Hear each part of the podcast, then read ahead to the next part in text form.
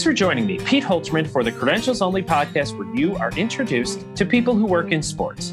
Today's guest is Kevin DeShazo, a speaker, author, and consultant on social media, leadership, and culture. In 2011, Kevin began providing social media advice to college athletes and administrators.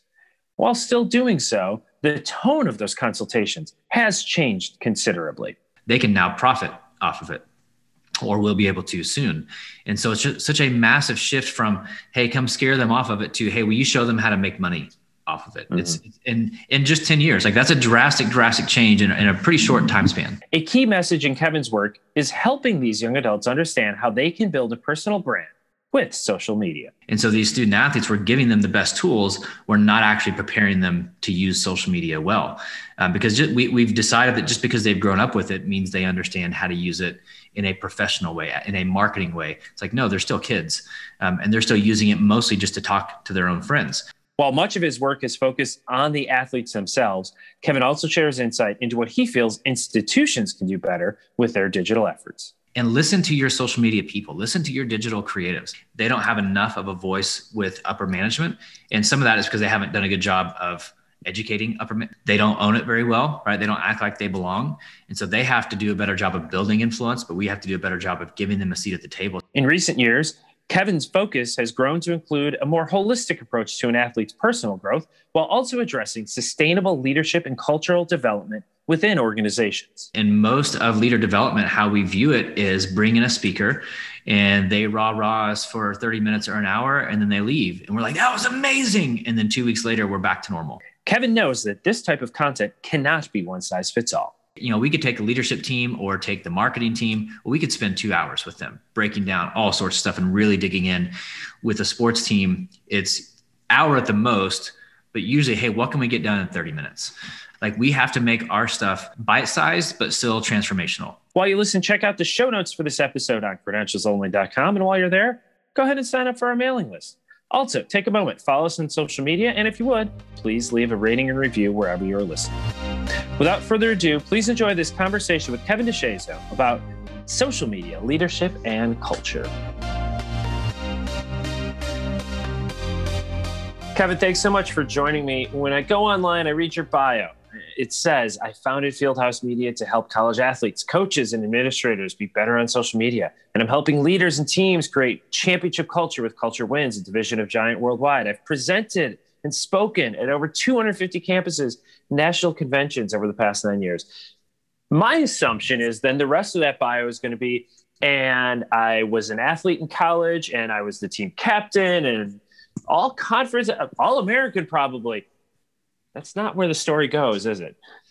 Yeah, not not so much. No, I, I played. I was an athlete, uh, but not a college athlete. Not even really a high school athlete. Like I was done freshman year of high school, uh, unless we want to count intramurals in college. But no, I was I was just really just a sports fan, uh, and and grew up like probably most sports fan. I would guess. I don't know. But like I wanted to work in sports. Um, you know, I grew up in the Jordan era. I wanted to work for the Chicago Bulls, uh, and and wanted to work for a team. And and now I kind of have the dream job of I have the opportunity, the potential to work with almost every team, which is which is even better. Your path through college didn't have the sports in it in terms of playing. It also didn't really have it in terms of your education. What did you study? Yeah, so I my my degree is in management information systems, and so I came in, went to Oklahoma State, and I knew I wanted to do something with computers, right? So I graduated high school in 2000. Computers were becoming obviously this big deal in, in the business world. And so I showed up and they said, there's kind of two tracks. If you want to do computer programming, do computer science. I was like, that sounds awful. Um, if you want to do computers for business, do MIS. I was like, business is more where I'm thinking. Let's do that. And, and so that, that was my my you know career path or, or education path honestly didn't really enjoy it. At oklahoma state in the business school you couldn't declare a major until your third year. So the first two years were just kind of your your your, your standard I don't, know, what they call them it's been too long since college. But just kind of your standard stuff right? Your your english and your math and and then you declare. And so i declared my my third year. After that year i was like this is awful. Like i do not want to this is not what i want to do but also realize it probably didn't matter, right? Just get a degree and, and figure out your career path. But I didn't know I could have been working for the athletic department. Like, you know, they have, they do, do volunteers and interns and all. I had no clue that was even, and I wish I had known because uh, that would have been amazing, but I had, had no clue that was even an option. Coming out of school, you're still not getting into sports. You were in healthcare staffing. That seems like a far cry from what you're doing now. But what did you take from that experience, both working in a more rigid corporate outlet, but also just being in, a, in an industry where you're out there recruiting people? You were trying to find people to go be nurses in different places. Yeah.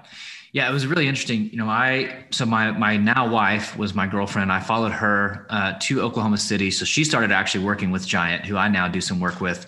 That was my connection, and the and the CEO of Giant helped me kind of get my first job. I didn't know anybody in Oklahoma City, and so I'm yeah I'm not using my MIS degree. Has nothing to do with sports, um, and I'm, I'm just I didn't even know honestly what I was interviewing for. He said, "Do you want to be a recruiter?" I'm like, "That sounds fun," because my my experience with recruiting was career fairs at Oklahoma State.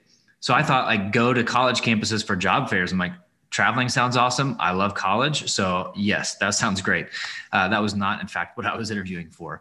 Um, but for me, it was it was really interesting. It it showed the value of um, you can you can know, there's this idea of a dream job, and I kind of have it now, but that is not a path I ever thought I would have taken. But I loved it. And I don't know that I love the job so much as I love the people that I was working with. And so part of it's like we we our, our culture puts so much emphasis on the job that you do. I think it's more the the people that you're working with. And so finding value in that, finding you know we keep find your dream job, find make it find the job that's meaningful. Like, well, that's a that's a weird phrase. You know, like if you ask my dad or my grandpa, like going to the factory every day, is that meaningful? Well, it provided for my family and took care of us and gave me like something to go do and use my skill. Like, yeah, that was meaningful. Like, oh, yeah, that's a different different perspective.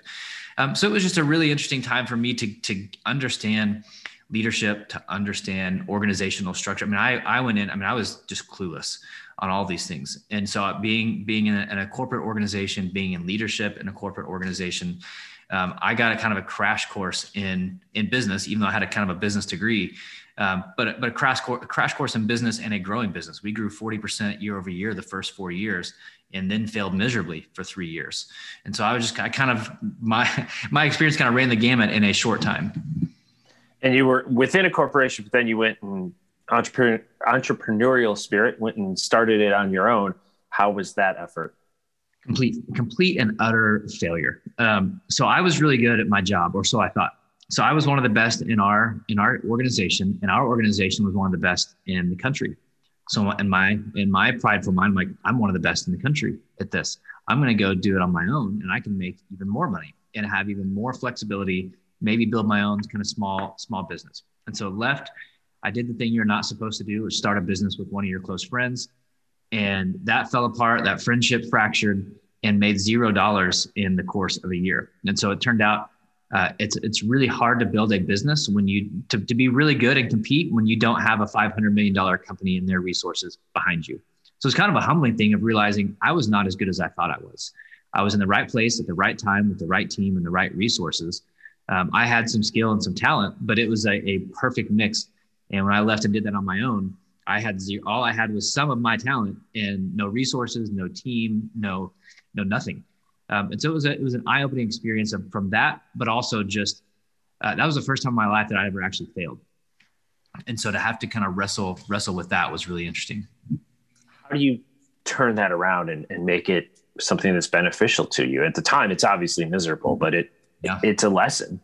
Yeah, I you know I, my personality like I I'm okay with risk, um, and so that was I was you know I knew there was a chance it would fail for me, I had to really learn to take my identity out of my work, which is really hard, especially when it's your company, because you you decide like if the company fails, then you are a failure, and you wear that um, that shame, that embarrassment, that identity, that label, whatever. I just had to get to a point where like no no no, if that fails, that that's okay. That's just it's it's a lesson for me. That doesn't mean that I am a failure.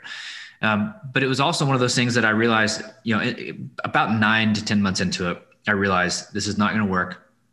It's not fun. I don't enjoy it. I'm, I'm actively avoiding the work. Uh, like I'm, I'm spending all, all day on online on social media, reading blogs and reading tweets and reading stuff about leadership and about social media and, and convincing myself that I was doing work, but I was just, I was avoiding the actual work. Um, but it was uh, at that point I thought I had the idea for Fieldhouse Media, and so it was interesting. Like even in the midst of failure, I had another idea, which is kind of my my brain. I'm always thinking of 25 different different ideas, but it was kind of this this aha moment of, yeah, you failed, but like you're everything's okay. Like you're you're still married, you still have a house, you still have family, like you still have your health, like and and truthfully realizing that very few people in the world actually even knew because nobody knew who I was. And even even today, it's like I'm, I'm, a little more known just because of the industry that I work in. But I could fail today, and like 99.9% of the world would have no clue that my my company failed. And so we just tend to think the world is like caving in on us. Like no, nobody knows. Nobody has any clue. Um, so get up and, and figure figure something else out. You talked about graduating high school in 2000 when computers were becoming a bigger piece of life you graduate from college and we're getting into the workforce as social media was starting to explode and you talked about working by spending your time on social media how did you get to be so engaged on social media during that time when you were still in that healthcare recruitment work? Yeah yeah, yeah. so in the healthcare world you know the the recession whatever year this 07-ish probably started to hit mm-hmm. 07 08 recession started to hit and our corporate office started like pulling back on a bunch of resources and and so the recruiting industry i mean you have job boards and, and places where you find candidates for whatever industry and then you have clients that you're placing those candidates with. Well they started taking away access to our job boards which means like we didn't have access to candidates well, we can't fill we can't get this this healthcare clinic a nurse manager if we can't get nurse managers. We don't have access. We got to figure out how to do this. And so i walked around one day and saw that my team was all on facebook. And, and twitter at this point had to, i don't I guess probably came out in 07, 08. Right around then, yeah. So nobody, nobody really knew what it was, but everyone on my team was on Facebook, and I, I just had this kind of light bulb moment of, I bet these nurses are too.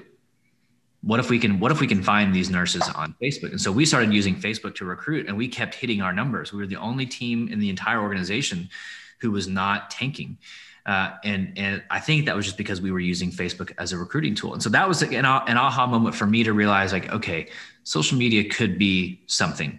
Like, and I know that sounds ridiculous now, but again, this was 7 mm-hmm. um, and and then Twitter came out, and I was immediately addicted to Twitter.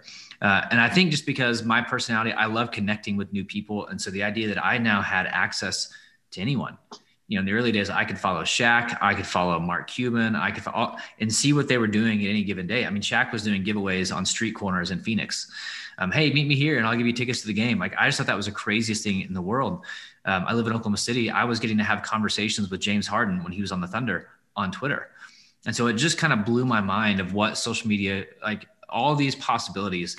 And, and so that just kind of slowly started to shift my brain to like maybe social media is a world that I want to be be involved in you were able to pivot into social media and you mentioned Fieldhouse and that came quickly as you transitioned out of that healthcare industry and into social and sports. How did you build up both those things really and merge them in social media and sports? Yeah, so I, you know, when I was still working in the corporate world, I was on on Twitter like, towards the end of, the, of that time. I was spending a lot of time on Twitter, mostly just as a sports fan um, started started seeing some issues with student athletes and some opportunities there. And some friends who people in the, in the, at the office knew like that I was unhappy that I was I was wanting to leave. And they were like hey you should go be a social media consultant. And this is when anyone with a Twitter account was a social media expert right? And and so I could have done that. Ethically I was not okay doing that. I was like I, I don't know enough about it to go charge charge money. I just wouldn't feel okay with that. Uh, and so when I left and started doing my own healthcare stuff on the side, I was doing some social media consulting with an actual agency here in Oklahoma City with a guy who had transitioned um, the state's largest newspaper from print, print to digital, who really understood this, even though it was new, he really understood the space, saw where it was going, and so it was kind of being mentored by him. Uh, and then the student athlete thing just kind of kept kept coming up. I just kept noticing these issues and and saw the real connection between sports and social media. And I just kept complaining to friends like, man, someone needs to talk to student athletes. Uh, and eventually a friend who now actually he he's used social media from being a just he was a finance finance guy, sports blogger who now covers golf for CBS Sports because of the power of social media. Didn't have a journalism background, had an accounting background. Um, he said he he finally said, "Look, man, either do something or shut up about it." Like, "You've been talking about this like for over a year. Do something." I was like, "I don't know anybody." Like I'm I'm really good at building a lot of connections, but I didn't know anybody in the sports world. I was mostly again on Twitter as a sports fan. So my connections on Twitter were um, Oklahoma City Thunder fans and Oklahoma State University fans. Because like we'd be on Twitter right during games, just live tweeting and sharing experiences. So that that was my connection. And I said, I don't know anybody. He said, Well, you know social media, so figure it out. And so I just started using social using specifically Twitter to connect with ADs, SIDs, compliance, whoever I could find um, and I didn't, I didn't even know what an SID was. Right? Like I got invited to speak at COSIDA about a year into it. I didn't know what COSIDA was. Um, I'd met SIDs at that point. I'm like, I don't know what COSIDA is, but I just, I just saw the opportunity to, to connect. And so I just started tweeting more about sports and social media, tweeting more about student athletes and social media, um, blogging about it, writing about it, trying to like get that message out, get that story out. And, and thankfully it connected. Within Fieldhouse Media, one of the things that you're pushing is that athletes are personal brands and they yeah. can use the platforms to build that brand. At the same time, you're talking to the administrators to kind of keep them in check on it. And I want to dive into both. I think the first thing it's interesting, the journey that social media has taken from, I, think when it started and when you started Fieldhouse Media, it was probably really viewed as dangerous right. to now it's viewed as dollars. And That's it's right. a very important part of that athletic department business and for those athletes. How have you seen that story arc play out over the decade? Yeah. Oh, it's crazy. I mean, you, you nailed it. Because when I first started, the requests I was getting were from you know ADs or administrators or coach whomever. Hey, will you come scare our kids off of social media? Will you come warn them about the dangers of social media? I'm like, yeah, absolutely, sure. I didn't think it was all that. I mean, I, I understand there are risks, obviously, but my message was, yeah, I see those. There's a there's a lot of opportunity to use it well if you're going to spend time on the platform, like let's make that useful time. Uh, and so, and, and part of that, I, I get it, right? They were, those statements were coming out of ignorance, right? They just didn't know. It was so new that most of these administrators, they didn't have Twitter accounts. They weren't using social media. And so all they heard about were the dangers. The only thing they knew was like, wait a minute, this 18 year old kid can say anything to, and the entire world can see it. I'm like, yeah, pretty much sums it up. Uh, but that doesn't have to be a bad thing. And to now it's, you know, uh, one, departments are using social media obviously to drive revenue, drive ticket sales, drive merchandise sales, drive awareness, drive all sorts of stuff. Um, but now we're seeing not just departments, now it's shifting to the student athletes and, and soon, and, and some of them, I guess now with like the NAIA, they can now profit off of it or will be able to soon.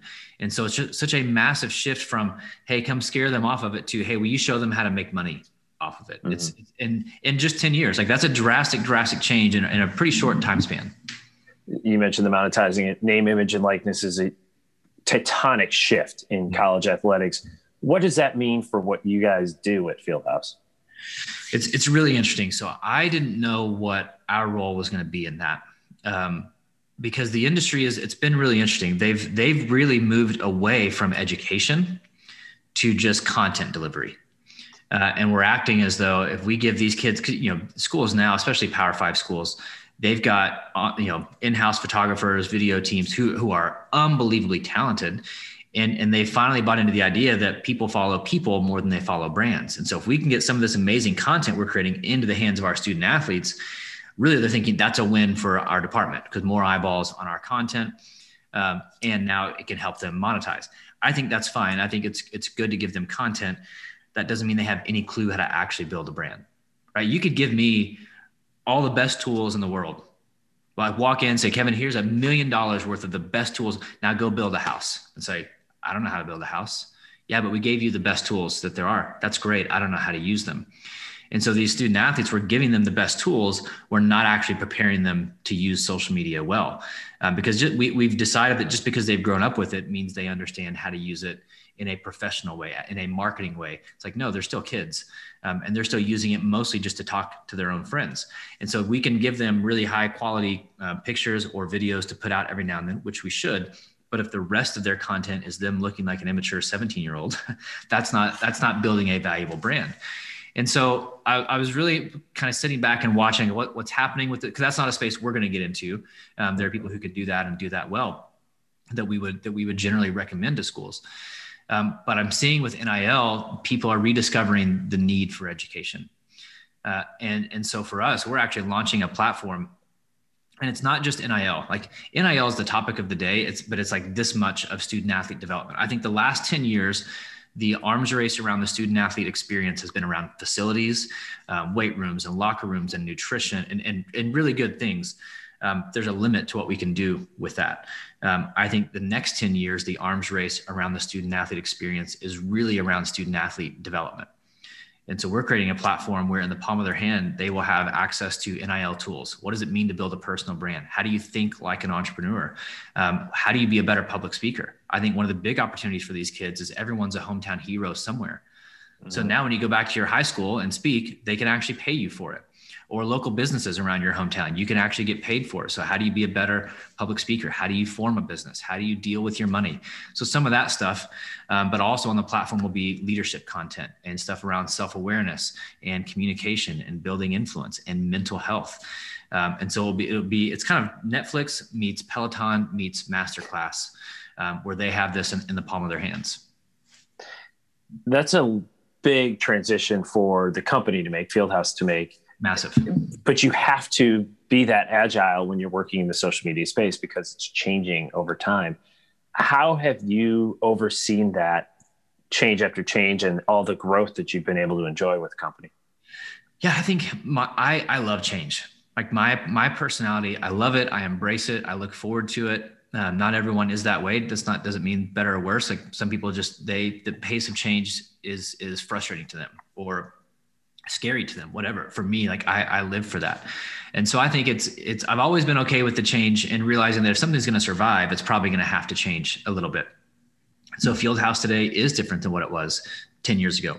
You know again we started out just talking to student athletes and it was facebook and twitter. Well then we started working with realizing man if student or not student athletes the, the administrators are the real key to that puzzle because they're spending time with them all day so we can't just educate student athletes. Well, we've got to educate coaches and administrators and help them understand how to use social media. Well, you know what? These people need help telling their story in general. Maybe we should do some consulting and, and help them with an actual social media strategy. And so there's just been this evolution. Um, and then, you know, getting into the leadership stuff as well. It's kind of all kind of merged together. Um, so for me, I, I, I, love it. I look forward and I, it'll be interesting to see what it is 10 years from now, you know. As you consult with people and advise them, if you were someone who was working with an athlete and probably less so student athletes but more so athletes in general on their social media presence what would be a little bit of advice you might share with them? Yeah i think the first thing for people is they have to have a reason to be on social media. And and, and a reason to do anything right? Because if you don't have a reason you're just wasting time right? If i go into the gym uh, and I'm like, I don't know, I just, I just start lifting some weights, or if I go to the basketball gym, like and just start putting up shots, like I'm doing some work. I'm not making intentional progress because I don't, I'm, I'm not going into like work on a specific muscle or work on a specific move or a specific shot or whatever. And so that, that why drives your actions. And so it's like, what, what do you want to achieve? Like what, are you wanting to get sponsorships? Are you wanting to get a job? Are you wanting to raise awareness? Are you like, what, what's your why? And also realizing that, you know, this generation and, and part of it is as an industry. We've not done a good job of, of countering this. They're so concerned with number of followers. Like doesn't matter. Like having a strong personal brand doesn't mean having a million followers i couldn't care less how many followers you have. I have let me look because i don't pay that close of attention to it. Um, i have 14400 followers and i've made over a million dollars on social media. Like so i don't care if you have 100000 i don't care if you have 2000 um, it's it's how like are people following you for the right reasons and are the people following you do they actually care? Are they engaged? Do they act when you say something? Um, and so building a personal brand could just be something that helps you get hired right? Because you know we know most of these kids aren't going to go pro. Well a strong personal brand will help you get hired as a teacher or a salesman or in communications or whatever it may be.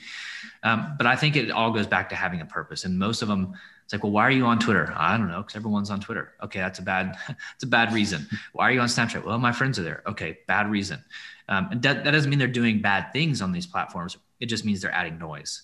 Um, and if you want to add value, you have to have something that actually drives that, a real reason, a real purpose. And so I always start with that. It's like, hey, what, what do you want?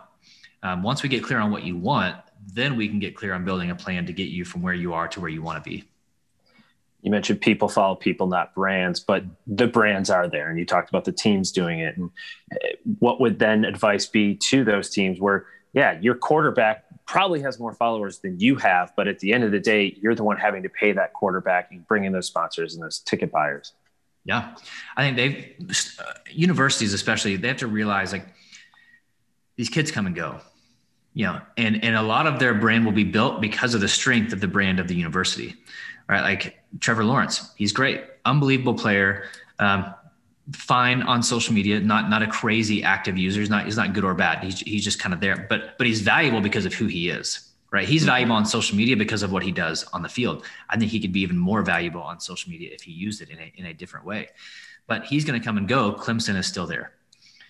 And so, like Clemson, how are you going to tell your story? How are you going to leverage your brand so that you get the best recruits? So, and it's not, and winning is part of it, right? Like we winning, you know, Zach Logsdon from Old Hat Creative had a, had, I can't remember the name of his book. I think it's called like winning doesn't solve everything or it's something along those lines. Mm-hmm. Basically, like if winning solves everything, then fire everyone and just spend $20 million on the best head coach. Um, but you don't have to be a winning program to have a, to have a good story, to drive revenue, to drive ticket sales. But I think for organizations, like they just have to understand the space that we're living in and listen to your social media people, listen to your digital creatives. I think we're, we're we still don't do a good job of, we've got our, our boots on the ground people who are creating content who are in the replies every day engaging and developing they don't have enough of a voice with upper management and some of that is because they haven't done a good job of educating upper they they they don't own it very well right? They don't act like they belong. And so they have to do a better job of building influence but we have to do a better job of giving them a seat at the table. Say hey what are you hearing? What are we missing? How can we do a better job of telling our story and helping our student athletes tell their story? Do you feel that there's still kind of a gap? Because there is the the many in the leadership generation are older and I think they're less scared of social than they were a decade ago, but still aren't familiar with it. And many of the people who are working in the space, and in particular the athletes, are just so fluent in it. It's just part of their everyday culture. Uh, do you think that that gap is still something that needs to be bridged? Absolutely. I mean, they're speaking different languages. And again, to your point, administrators you know they're more aware of it and more open to it obviously today than they were 10 years ago um, but they're not moving fast enough and, and and some of them use it right obviously some athletic directors even some old school athletic directors and coaches are using social media nowadays but it, it moves fast and so they they've got to be able they don't need to be experts on it but they need to listen to their experts and i think that's the piece like there's i think there's still a piece in the back of of kind of the old guard's mind ah this stuff's just a fad it's like maybe, but we're a decade into it. Or really, I mean, you know, Facebook started when I was in college. So we're 20 years in, we're two decades into this. Um, so fad or not, like it's it's here and it's real and it's driving real business. I mean, I saw this is a few years ago.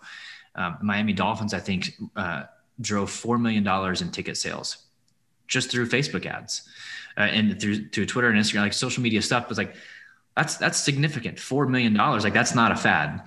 Uh, and so I even even with stuff now, you know, with with NFTs and like with the the Top Shot or whatever this stuff is, I'm I'm not not well versed on what's going on because I've been kind of head down in some other things. But it's but these are really opportunities that in, in an era where, where schools have to rethink revenue generation, a lot of that is going to be coming from the digital space, and we've got to be fast movers.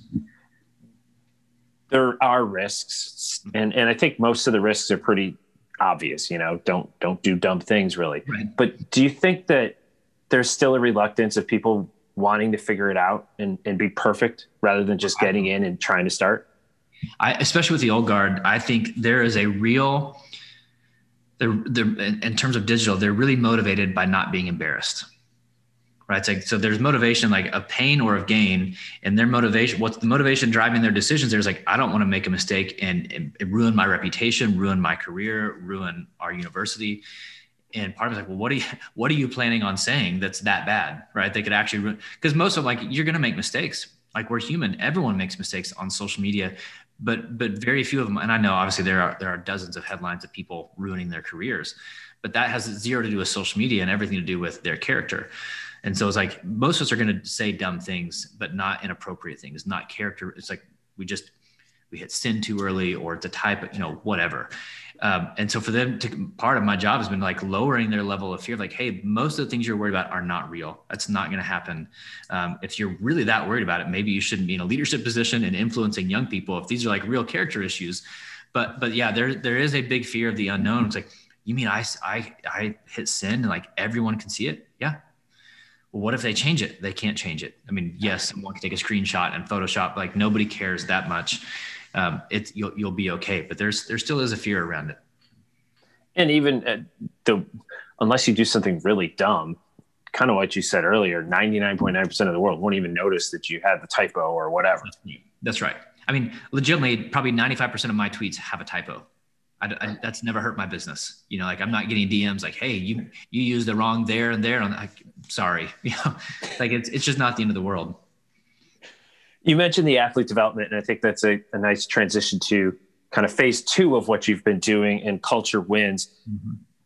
Explain a little bit more of what that is that you're doing now and, and how it's a more holistic view to that development.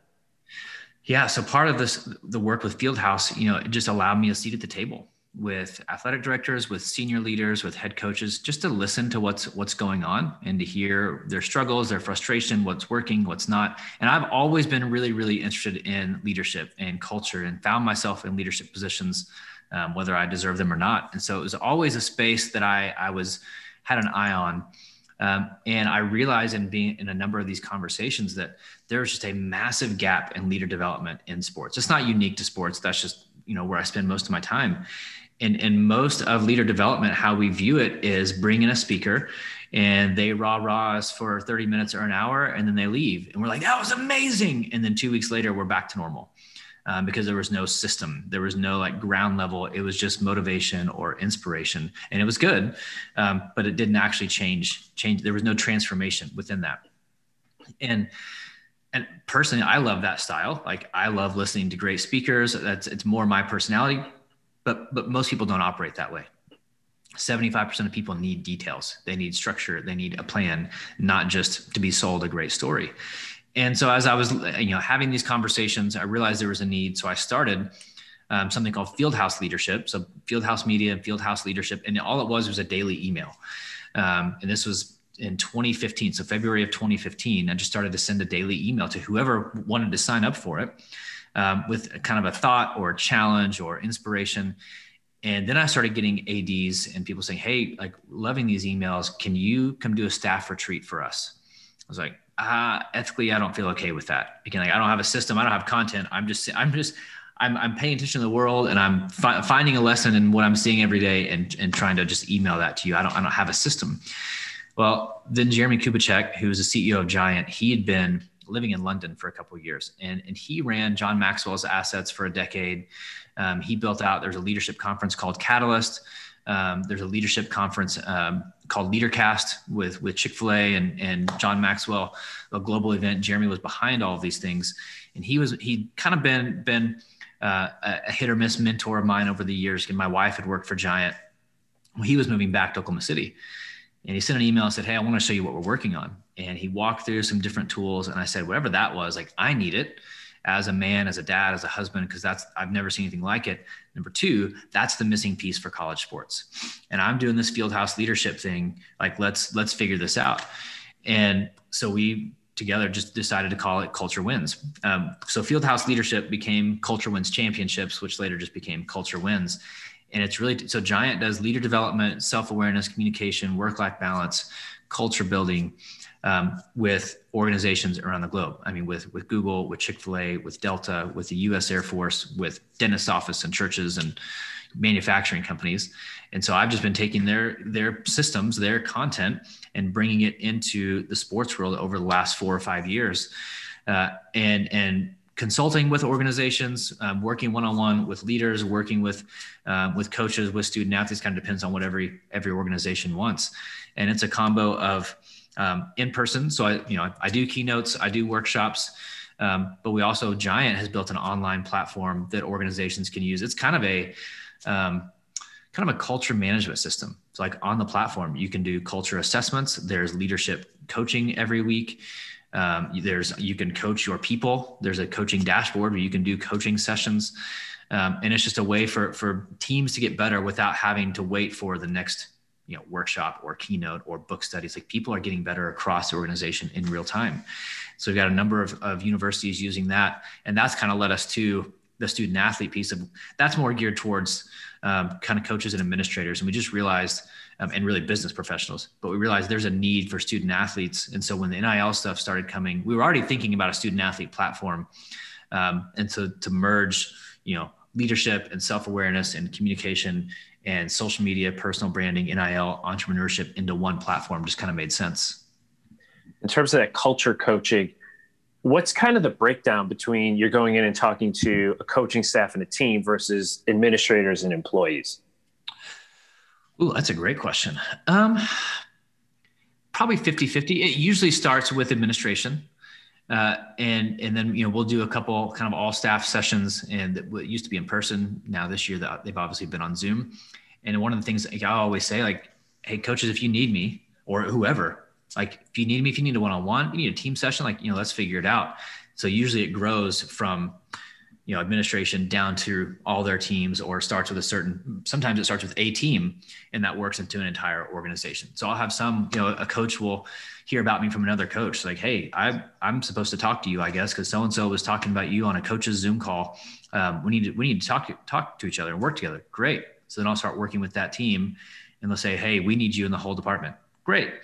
Um, and so it just it kind of mixes does the messaging change if you're talking to the athletes and the coaches versus talking to the staff? Yes, coaches are they they are um, they're just they they don't have a lot of patience. They don't have a lot of time. So where I could spend two hours with administration, now obviously not whole staff because they got things to do, but you know we could take a leadership team or take the marketing team. We could spend two hours with them breaking down all sorts of stuff and really digging in. With a sports team, it's hour at the most but usually, hey, what can we get done in 30 minutes?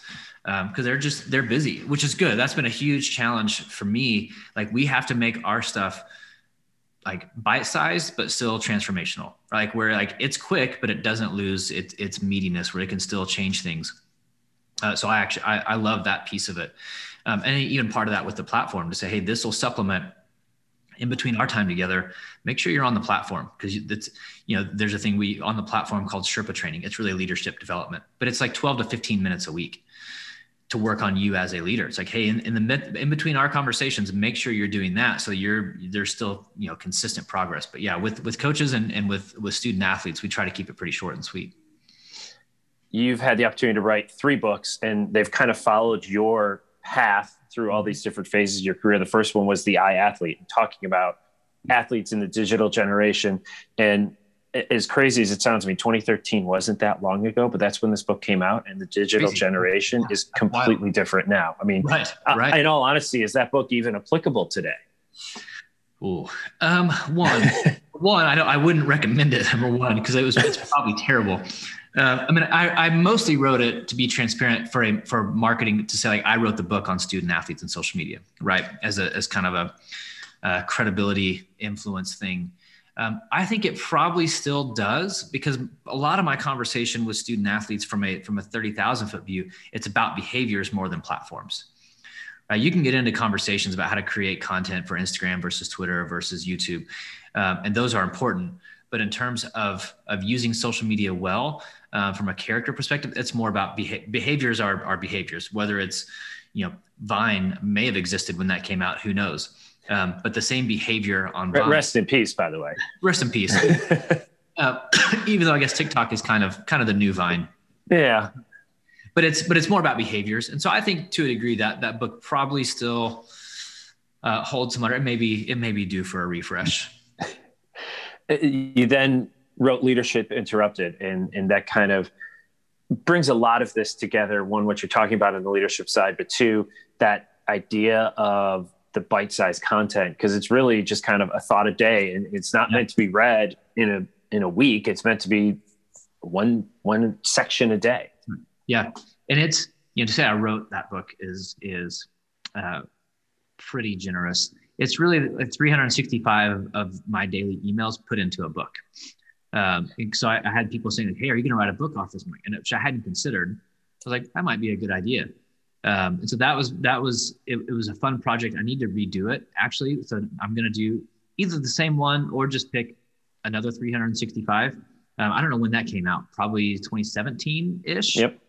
Um, that's crazy. Um, so I, you know, I probably need to redo that. I'm going to call it five minute leadership um, but do a different version of that with the same kind of mindset. But yeah, the idea is is you know people are really busy. And so part of a challenge for me, just in general, is like, what can I give people every day to help them get a little bit better? Whether that's a daily email, whether that's the book with a little, you know, version of that email, um, the daily podcast that I do, the leadership minute. Like, what can I do on a daily basis to give people to help them get a little bit better in five minutes, in 10 minutes, you know, because um, we're all busy, but we gotta, I gotta find room somewhere.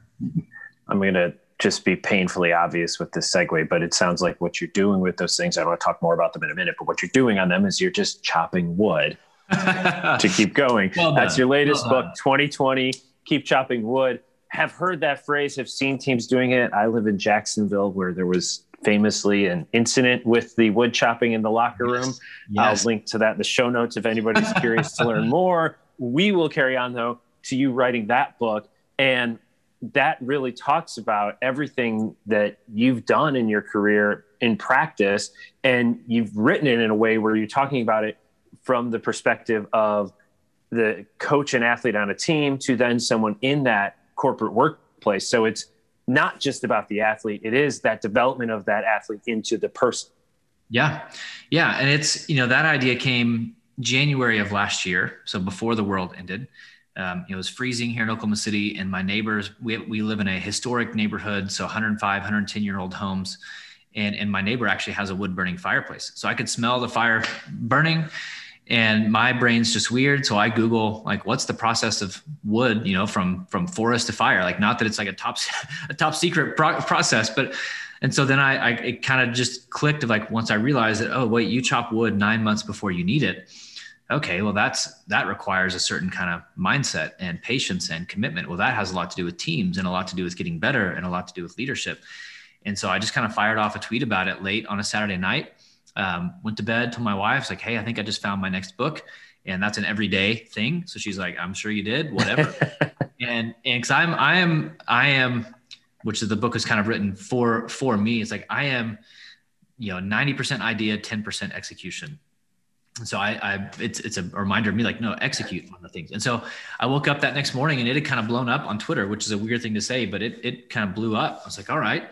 And then I used the story in my daily email on that Monday. So the next day, uh, and got, you know, I usually don't get responses to my daily email, which is fine. Like, that's not the point. It's just to give an idea to people. I'm not asking questions, um, but probably got 40 or 50 responses from that. Like, man, I gave this to my son. I gave this, I printed this off my whole team. Like, it, it was, I was I was blown away. It's like, okay, that's two for two. Like it's go time. And so I sat down the next morning and and wrote it in four hours.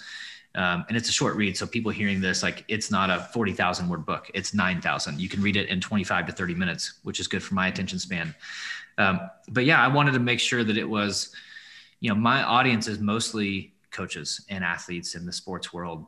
Um, and so I knew that's who would mostly be reading it, but I also wanted to make it relevant to 30 year olds um, and 50 year olds. It's like, hey, no, this is a mindset for like for for life, um, and it's been really fun. You know, I've got teams around the country reading it sports teams obviously but i've had whole school systems embracing it and like creating awards around like the golden axe and um, handing out things to kids i've, I've done talks around it for um, nuclear power companies and government agencies like it's just it's been really wild to see and, and it's not a new phrase but I, I, think i hope that i just framed it in a way that people could could relate to um, so it's been really fun you are continuing to churn out content. You mentioned the Leadership Minute. You've done the sports leadership podcast. There's Coffee with Kevin on on YouTube.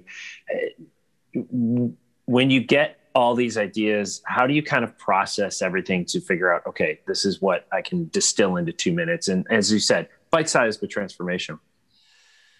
Uh, I, this is this is probably bad. I don't put that much thought into it. Um, I just if I have a thought, I just create it uh, if I have the capacity to. A, a, lot of it's figuring out do I have the capacity to do it. It's like right now I'm I'm considering another newsletter um, that would not be daily because that would just be too much. Um, either weekly or biweekly, maybe even just monthly on mindset. Um, and but it'd be it's more than you know the leadership minute, a little bit different than the daily emails. Um, but I think there's a need or value in doing that on a somewhat consistent basis. So part of it's figuring out do I have enough to say on a topic? Like, or you know, for the daily for the daily um, podcast, like, do I have enough material to do a daily email and a daily podcast? And sometimes they cross over. Sometimes I may tell the same stories. Um, but there's also like i'm just aware what it's what it's trained me to do is be aware of everything happening around me and finding a story in something on sports center or like the one for today for the daily uh, for the daily podcast leadership minute was around a billie eilish documentary i just watched um, and taking something from that and relating it to leadership or mindset. So so it's mostly trying to figure out do i have enough to say to actually start like make this as a project? The coffee with kevin well that's meant to be more conversational right? And so i have got the video guy who's a good friend he just he just starts asking me questions. And i i the problem is i have um, way too much content in me than i have i have time to get out so i'm just trying to find an outlet for things and not necessarily monetizing them just just hoping that they're doing some good in the leadership minute i didn't know if anybody i don't track metrics on a lot of this stuff well, I shut that down because I started doing a Monday mindset um, live stream on on our platform uh, that people could watch. And I was like, I'm going to put my my daily podcast energy into the Monday mindset. Well, then I started getting DMs and hey, are you done with it? Hey, I listen to this with my son on the way to school every day. I'm like, okay. And if it's just that one guy, I'm like, that's enough for me. It's like if I'm if I'm making a better relationship with that son and father, great. I can spend two minutes a day talking into my phone and creating a podcast. You know, and having that influence is your why and that's awesome but there is that piece where you do need to monetize it how have you grown all of this to be your business i, I don't know um, i you know i i am um, you know there's a phrase i use a lot uh, that's really kind of shaped my life over the past four years uh, accidental versus intentional um, and most of us are living life on accident, right? We're just going through the motions, hoping things work out, um, rather than flipping that switch to being intentional in conversation, in the way that we work, in the way that we think. Um, I have, I put a whole lot of effort intentionally into trying to create content, trying to serve people, trying to build connections. I've been very accidental on the business side. Like I've never tried to get any of my friends to bring me to their campus. You know, I've got friends who knows how many, 10 years. I mean, several hundred thousand campuses. I've not once asked any of them, "Hey, bring me to your campus." Because I don't want, I want to be, I want to be friends before there's a there's a transactional thing. And a lot of them, I may never come to their, they may not have enough influence, right? Um, and so I think that has resonated. Um, that's led to probably slower business growth, right? Like business and business is fine, but it could probably be 10, 20x what it is if I were more transactional with it. Um, but I would much rather, and, and I watch people operate that way. It's like, it, it's very obvious to me people who are in it for them, people who are in it for the money, people who are in it for their own ego. Um, and they can make a boatload of money doing that. They're not going to have any influence other than their own bank account. It's like, I'd much rather grow a business slower and, and have a boatload of, and, and my family's fine. Like we're, we're doing just fine financially. Um, and, but if we weren't, then be, be a different, a different deal. But this last year to me proved, proved to me that we've been doing it the right way because um, we made it through a pandemic when a lot of speakers I know didn't, when a lot of small businesses didn't, and not because they're bad people like COVID. It was it was it was non-discriminatory. It just took out whoever it wanted to take out, but a lot of them didn't have a platform rooted in just serving people. Um, and that I think allowed us to get through get through this past year and still have a healthy business where people, for whatever reason, um, I don't know if they want to listen to my voice, but they want to listen to the content that that I have to say. You mentioned the family, and you've got three young boys how does all this development and personal growth and leadership and building a culture translate to parenting? Oh man. Uh, number one, none of it, none of what I do in the world matters if I'm a bad dad or bad husband, right? It doesn't care if like people in the industry think I'm the best speaker in the world, the best consultant in the world, the best zero, like none of it matters if my kid's like, I don't even know my dad right? He's a jerk when he's at home, or he's on his phone all the time when he's at home, or he's never at practice. Like none of that matters um, if I don't get that right. Um, and a lot of the stories that I tell with with teams and leaders, like it's coming from from parenting, it's coming from marriage, um, because all this stuff applies. I mean, mindset, work ethic, communication, relationship, influence, like it, it all starts in in the home, and it's all stuff that I'm working on with my kids. Um, and I will say, if you think you're a good leader, coach a little league team you'll realize you're a terrible leader because it's it, there is like leading adults or leading even even uh, teens and high school kids and college student athletes is so much different than trying to communicate with a nine year old or a 12 year old certainly a five year old um, but it's it it's a really really big um, I don't know, reminder or challenge or you know whatever the word is like for me to make sure like I'm not I'm not flipping a switch when I'm in public or on the internet and then coming home and my family getting like the second rate version of me. It's like nope, cuz I don't, I don't want my my nightmare scenario is bringing my kids to a campus with me or to a game with me and and man, your dad is like he's changing our company like we're so much you got oh. my kids being like cool. I wish we got that version of him. Mm-hmm. Like that is my nightmare scenario. It's like I really have to be intentional to make sure like what I'm doing in the world is mirrored of what I'm doing at home. I want to ask you a few quick hit kind of action items here for people who are listening. First of all, on that social side, if you are not really active in the space, but you'd like to start and leverage that as an opportunity to build your own personal brand, yep. what would be those tips to just get started? Uh, I think figure out what your message is, who your audience is, and how you best want to share that message. It could be Twitter, it could be Instagram videos, it could be LinkedIn, could be YouTube, could be a newsletter. Um, but I think if you're trying to build a platform, you have to have something to say. Uh, and, and I will say too, like it doesn't have to be a unique message. It has to be unique delivery, right? Like there's nothing new under the sun. So like what I'm talking about in the leadership space, a lot of people are talking about um, people I think are just they're deciding who do they like more, who do they who do they connect more with, because um, there's just there's not a whole lot that's that's new, and so don't feel like you have to come up with the, the newest create like no. Something that that matters to you something that you're using something that's changed how you operate and then just shape that in your voice. So but ha- you have to start with having something to say. Otherwise you're never going to build build a platform.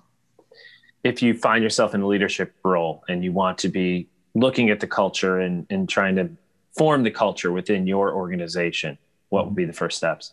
I think one is ask a lot of questions. So let's say you've just stepped into a team, um, whether it's in your organization or a new organization, you have to do a lot of listening. Hey, what what what's going on that you like? What what do you think we should keep doing and why? Okay, well, what should we? Because because the, the previous leader may have done some really good things, even if they were fired, if they were whatever, they probably did. It wasn't all bad saying, hey, what that what that person do that you think we should keep doing, and, and why? What was the impact on that? Okay, what should we stop doing? What were they doing that didn't work? What would you change? Because you want to give people a voice. Like too many leaders want to come in and start dictating things and like setting the tone for their way. Like set the tone for your way by listening. Uh, and by engage, that's how you quickly build buy-in and build trust. Like, okay, this person actually wants to hear what, what we have to say. And I think you constantly have to be asking, like the question we're always asking leaders, whether this is a a captain on a team, a just player on a team, head coach, AD, CEO. Like, what's it like to be on the other side of you? Like, what's it like to work for you? What's it like to work with you? What's it like to lead you? Like, in every interaction, what what experience are you creating for people? Because leaders are experience makers, and your job is to create an experience where people can can become their best. And if people aren't becoming their best, that that starts with you. Stop trying to fix other people and start with the person in the mirror first on the flip side of that, you're on a team, whether you're a player or an employee, and you're all in, you're embracing all this and, and seeing opportunities to build a better culture, but your leader, your coach, your manager isn't seeing that. What can you do from that side to kind of advocate for that improvement within your organization? Yeah. One thing, this is cliche, but control what you can control, right? You can't control your boss a bad boss doesn't give you the right to be a bad employee or a bad coach doesn't give you the right to be a bad player, bad teammate. You can still be a great leader. You can still shape influence. Uh, if you're worth following, you're worth following, regardless of, of your title. So I think number one, separate what they do from what you get to do. You still get to show up on purpose. You still get to communicate well. You still get to encourage people. You still get to live a certain standard. Um, at some point, you have to have that that conversation up, right, with your coach or with with your boss um, and, and you have to make sure you have enough influence to have that conversation. I think too many people, they spend a lot of time complaining and getting frustrated and blaming their boss or blaming the coach. And then they wonder like why they don't have influence. Like when you go to your boss, like say, hey, this needs to be fixed. All they've heard you do for the last year is complain. I wouldn't listen to you either. I want to like, okay, well, what are you doing about it? Like how, you know what? Like I've seen you acting a little bit different than everyone else. Like, okay, I may, I may not agree with what you're saying, but I'll at least listen to you. I'll consider it. So if you're going to challenge your boss, which is okay, like there's a, there's a, a fine art and science to leading up, um, but you cannot do it unless you have enough influence. And so you also have to be thinking like, how can I take the burden off of my boss? How can I serve them? Which people don't want to hear that. Like, how do you serve your boss? Like, well, no, they should be, no, serve your boss you should not be a burden on the person that's leading you. Now, they should also not be a burden to you. But as much as, uh, as, as much as it's up to you, figure out ways to serve your boss. All that's going to do is build influence. So when you need to have a diff- difficult conversation, you can actually sit down and do that. Before I get to my closing segment of the set pieces, how can people find you, your content, and connect with you? Yeah, probably easiest way on every platform, just at Kevin DeShazo. Um, my personal website is deshazo.me. That will get you anywhere else, Culture Wins, Fieldhouse Media, but um, at Kevin DeShazo across across platforms, Twitter, Instagram, uh, LinkedIn is probably the easiest way. And my email, if you're on Twitter or most of those platforms, there should be a link anywhere in there to my email, to phone number, you know, any way to contact me. And as always, I'll have all this in the show notes as well. So if you're out walking the dog or doing your your half marathon right now, you can check in later and get those links. Hey, if you're doing uh, a half marathon, keep running. Keep running. You got this. You're better than us. Very much so. Uh, I do close with the set pieces, and I'm really curious to hear your answers to these, um, to hear what influences you. And you've actually come up in some of these uh, over my first, you know, 40 or so episodes. So it's great to have the opportunity to hear who influences you. Uh, what are podcasts and newsletters that you use to stay informed and keep learning? Yeah, so I've become a newsletter junkie. Uh, that's become my way of of because I feel like people put their best into newsletters. Um, so I love. Uh, now I'm going to blank. James Clear has a great one. He's mm-hmm. the author of Atomic Habits. Sends one out every week. I think it's called the Three Two One Newsletter. Is what it's called. Um, just really really good. Um, I recently started reading uh, the Daily Stoic newsletter. It's not it's not bad. Um, I know some of their stuff anyway, but it's it's been I bought one of their books recently um, for for my son. Which which one? Um, oh, what's it called? It's brand new. Um, the Boy Who Would Be King. Okay. I haven't read it yet. Like so, as we record this, I think it gets here in, in two days. I think it came out last week. Um, podcast. I you know i got really into podcasts for a while. I've stopped mostly i think i've stopped listening because i've stopped driving. I've stopped going places. Right. And that used to be like what i would do when i would drive. Uh, but i had my first road trip uh, two weeks ago for the first time in, in 12 months. And i listened this has zero to do with anything that we've talked about called smartless three comedians. Yeah jason bateman sean hayes and will arnett. Wow. Uh, and it's just it's just really entertaining. They interview people. They did one with Will Ferrell. They did one with Melissa McCarthy. Um, just a, a, variety of interviews. Just really really entertaining. So zero to do with social media, personal branding, leadership. Um, and then I was on. Well, there's a new one, uh, Jon Acuff, called "All It Takes Is a Goal." Uh, just been an author that I followed for for a long time. Um, and then a friend of mine I, I recently met. His name is Blake Bozarth uh, runs a company called Co-Thrive. He's got a, a, podcast called Leadership on Purpose. I was on it, so it's not a shameless plug, plug really, because like he's just got some really good um, guests, and it's it's kind of blown up out of nowhere. So those are some that I, I when I listen to podcasts, those are what comes up. Who are your most valuable follows? The posts you don't want to be missing. Most valuable follows. Okay. All right. There's a guy uh, named Brad Stulberg.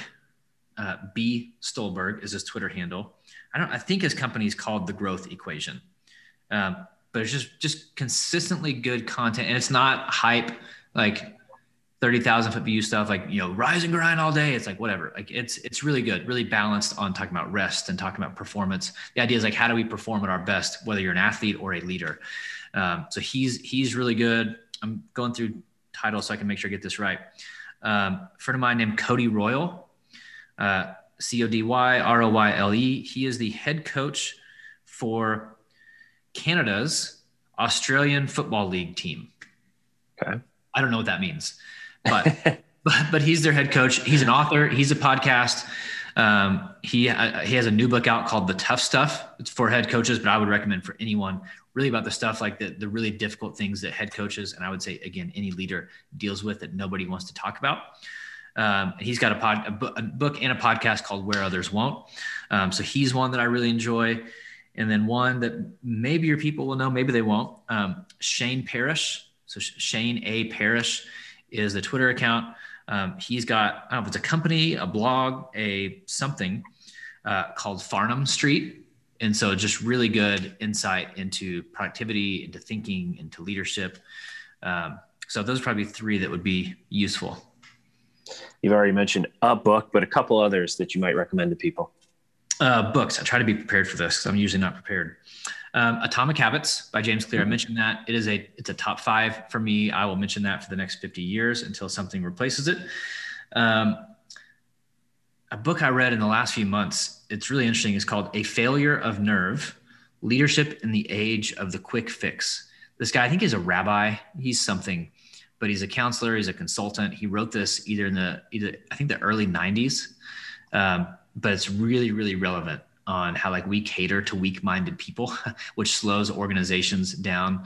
Um, it's a really, really good read. Really challenged a lot of the things that I that I think about.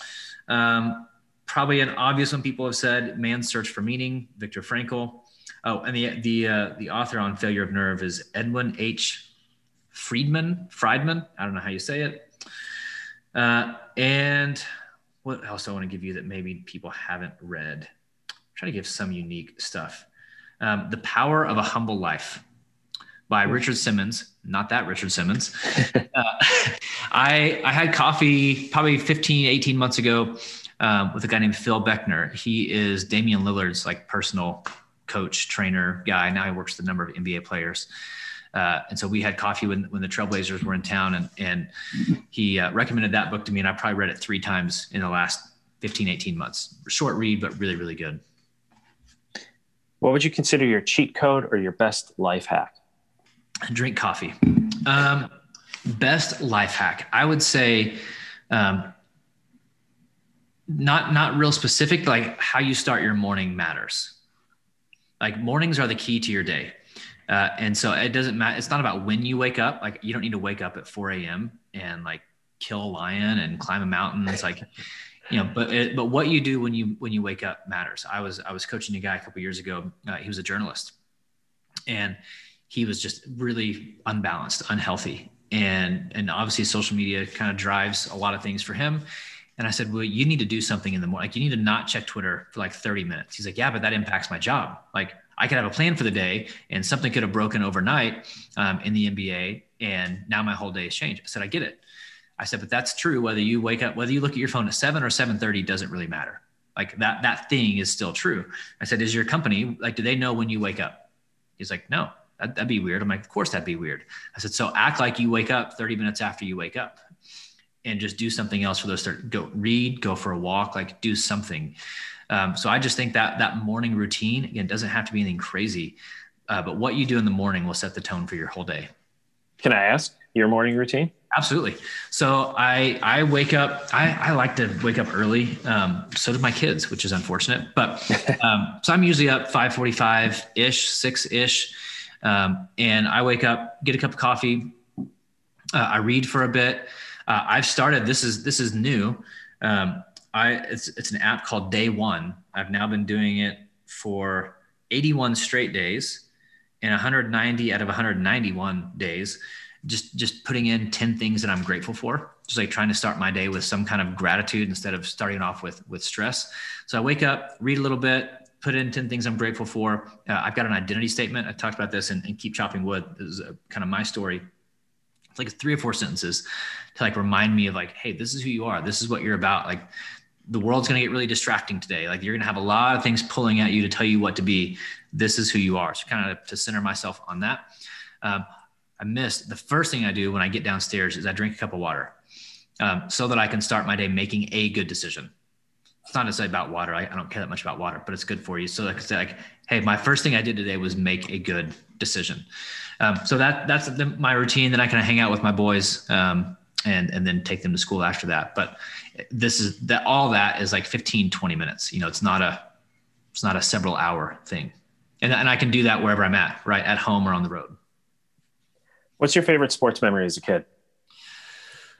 Um, I don't have one of my own. I mean, I, I just never hit a game-winning shot. Um, my favorite sports memory is Scotty Thurman hitting the shot uh, for Arkansas over Duke, I believe, in the 1994 national championship game, uh, 93, 94, something like that. Mm-hmm. Uh, I grew up an Arkansas fan. My grandpa was just a massive, massive Arkansas fan, and I've just never seen him happier. Uh, and so to see to see and then I so to tie onto that, I was working with Arkansas a couple years ago, and Scotty Thurman was an assistant on the basketball team. Oh, uh, wow. uh, now he coaches high school in in Little Rock. I think he's in Little Rock. Um, and I walked in. Uh, I'm supposed to. I, I'm being paid to be there to work with the team, and I walk in. I'm like, oh my goodness, Scotty Thurman. I'm freaking out. Like, can we get a picture? My grandpa's gonna freak out. All right, I'm like I'm you're paying me to be here. But it was just one of those moments like, man, you have no idea. Like as a little kid, that moment was just awesome. From the conventions you you get to speak at, and I'm sure through your work with these schools, you've had the opportunity to go to quite a few of their games. Have you gotten a bunch of credentials? Do you keep them? And if so, where is that collection? Uh, I, I don't keep them on purpose. I keep them because I'm just unorganized. and, and, so I, I've got, they're just kind of scattered around. Like as I sit in the office, like some are on a shelf over here, some are probably in my backpack, some are probably at home. Um, so I, I, am not the guy who like has, you know, hundreds of credentials, right. From all these bowl games and different things and has them like framed. Um, they're just kind of randomly scattered about. Not necessarily a collection, but they have been collected. Right. Gotcha. Very good. Kevin, I really appreciate the time. Uh, again, in the show notes, I'll link to every way that people can find you and your books and your podcasts and all the content that you're churning out. Thank you so much for taking the time to have this conversation today. Absolutely, man. Thank you for having me. Appreciate it. Thanks to Kevin for all his insights. As we discussed in the episode, you can find links to his work and where to follow him in the show notes on credentialsonly.com.